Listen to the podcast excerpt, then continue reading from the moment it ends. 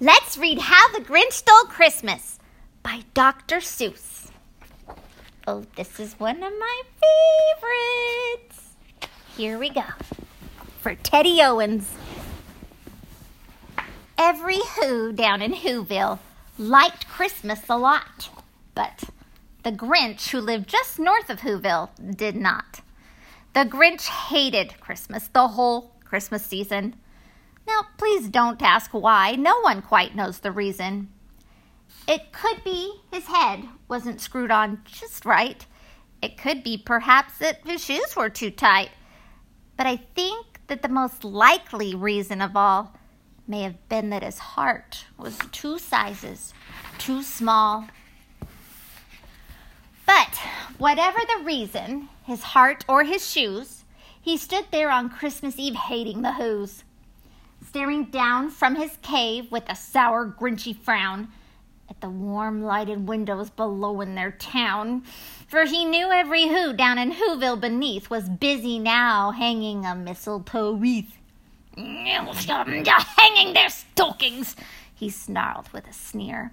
Tomorrow is Christmas. It's practically here. then he growled with his Grinch fingers nervously drumming. I must find some way to stop Christmas from coming. For tomorrow, he knew, all the Who girls and boys would wake bright and early. They'd rush for their toys. And then, the noise. Oh, the noise, noise, noise, noise. That's one thing he hated. The noise, noise, noise, noise! Ah, then the Who's, young and old, would sit down for a feast, and they'd feast, and they'd feast, and they'd feast, feast, feast, feast. They would feast on Who pudding and Who roast beast, rare Who roast beast, which was something the Grinch couldn't stand in the least.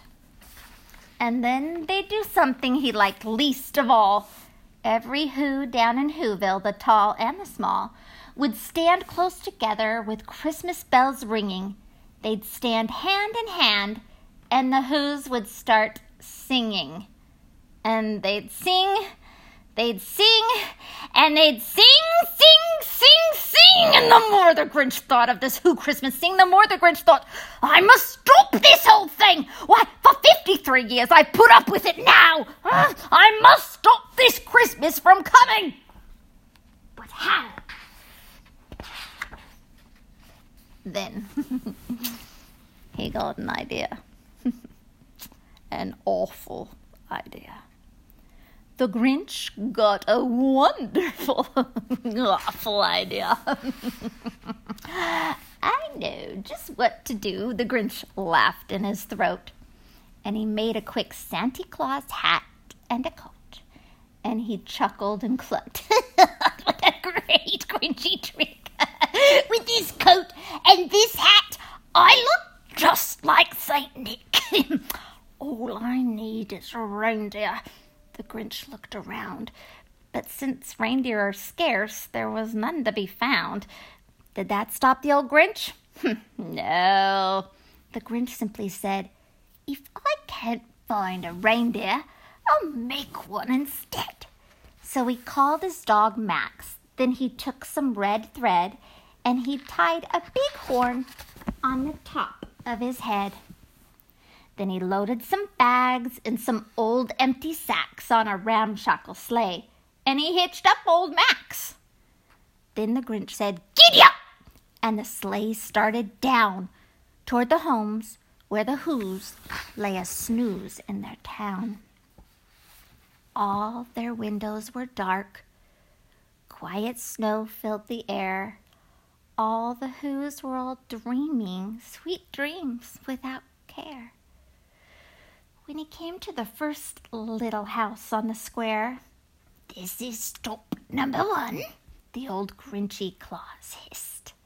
And he climbed to the roof, empty bags in his fist. Then he slid down the chimney, a rather tight pinch. But if Santa could do it, then so could the Grinch. He got stuck only once for a moment or two Then he stuck his head out of the fireplace flue, where the little Who's stockings all hung in a row. These stockings, he grinned, are the first things to go. then he slithered and slunk with a smile most unpleasant around the whole room, and he took every present. Pop guns, bicycles, roller skates, drums, checkerboards, tricycles, popcorn, and plums, and he stuffed them in bags. Then the Grinch very nimbly stuffed all the bags one by one up the chimbley. Then he slunk to the ice box. He took the Who's feast. He took the Who pudding. He took the roast beast. He cleaned out that ice box as quick as a flash. Why, that Grinch even took their last can of Who hash. Then he stuffed all the food up with the chimney with glee. Now, grinned the Grinch, I will stuff up the tree. and the Grinch grabbed the tree and he started to shove when he heard a small sound like the coo of a dove. He turned around fast and he saw a small who, little Cindy Lou Who, who was not more than two. The Grinch had been caught by this tiny Who daughter who'd got out of bed for a cup of cold water. She stared at the Grinch and said, Santa Claus? Why? Why? Why are you taking our Christmas tree? Why? Oh. But you know, that old Grinch was so smart and so slick, he thought up a lie and he thought it up quick. Why, my sweet little tot, the fake Santa Claus lied. There's a light on this tree that will light on one side. So I'm taking it home to my workshop, my dear. I'll fix it up there, then I'll bring it back here. and his fib fooled the child. Then he patted her head, and he got her a drink, and he sent her to bed. And when Cindy Lou Who went to bed with her cup, he went to the chimney and stuffed the tree up. Oh, then the last thing he took was the log for their fire. Then he went up the chimney himself, the old liar. On their walls he left nothing but hooks and some wire, and the one speck of food that he left in the house was a crumb that was even too small for a mouse. Then he did the same thing to the other whose houses leaving crumbs much too small for the other whose mouses. It was quarter past dawn, all the who's still abed, all the who's still a snooze when he packed up his sled, packed it up with their presents, the ribbons, the wrappings, the tags, and the tinsel, the trimmings, the trappings. Three thousand feet up, up the side of Mount Crumpet. He rode with his load to the tip top to dump it. Pooh, pooh to the whoos! he was grinchishly humming. They're finding out now that no Christmas is coming. They're just waking up.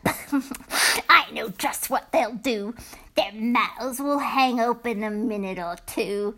Then the who's down in Whoville will all cry, That's a noise, grinned the Grinch, that I simply must hear. So he paused, and the Grinch put his hand to his ear. And he did hear a sound rising over the snow. It started in low, then it started to grow. But the sound wasn't sad. Why, this sound sounded merry. Oh, it couldn't be so. But it was merry. Very. He stared down at Whoville. The Grinch popped his eyes. Then he shook. What he saw was a shocking surprise. Every Who down in Whoville, the tall and the small, was singing without any presents at all. He hadn't stopped Christmas from coming. It came. Somehow or other, it came just the same. And the Grinch, with his Grinch feet ice cold in the snow, stood puzzling and puzzling. How could it be so? It came without ribbons. It came without tags. It came without packages, boxes, and bags. And he puzzled three hours till his puzzler was sore. Then the Grinch thought of something he hadn't before.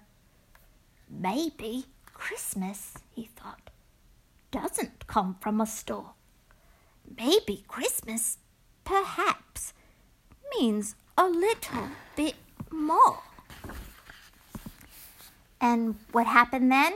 Well, in Whoville, they say that the Grinch's small heart grew three sizes that day. And the minute his heart didn't feel quite so tight, he whizzed with his load through the bright morning light, and he brought back the toys and the food for the feast. And he, he himself, the Grinch carved the roast beast.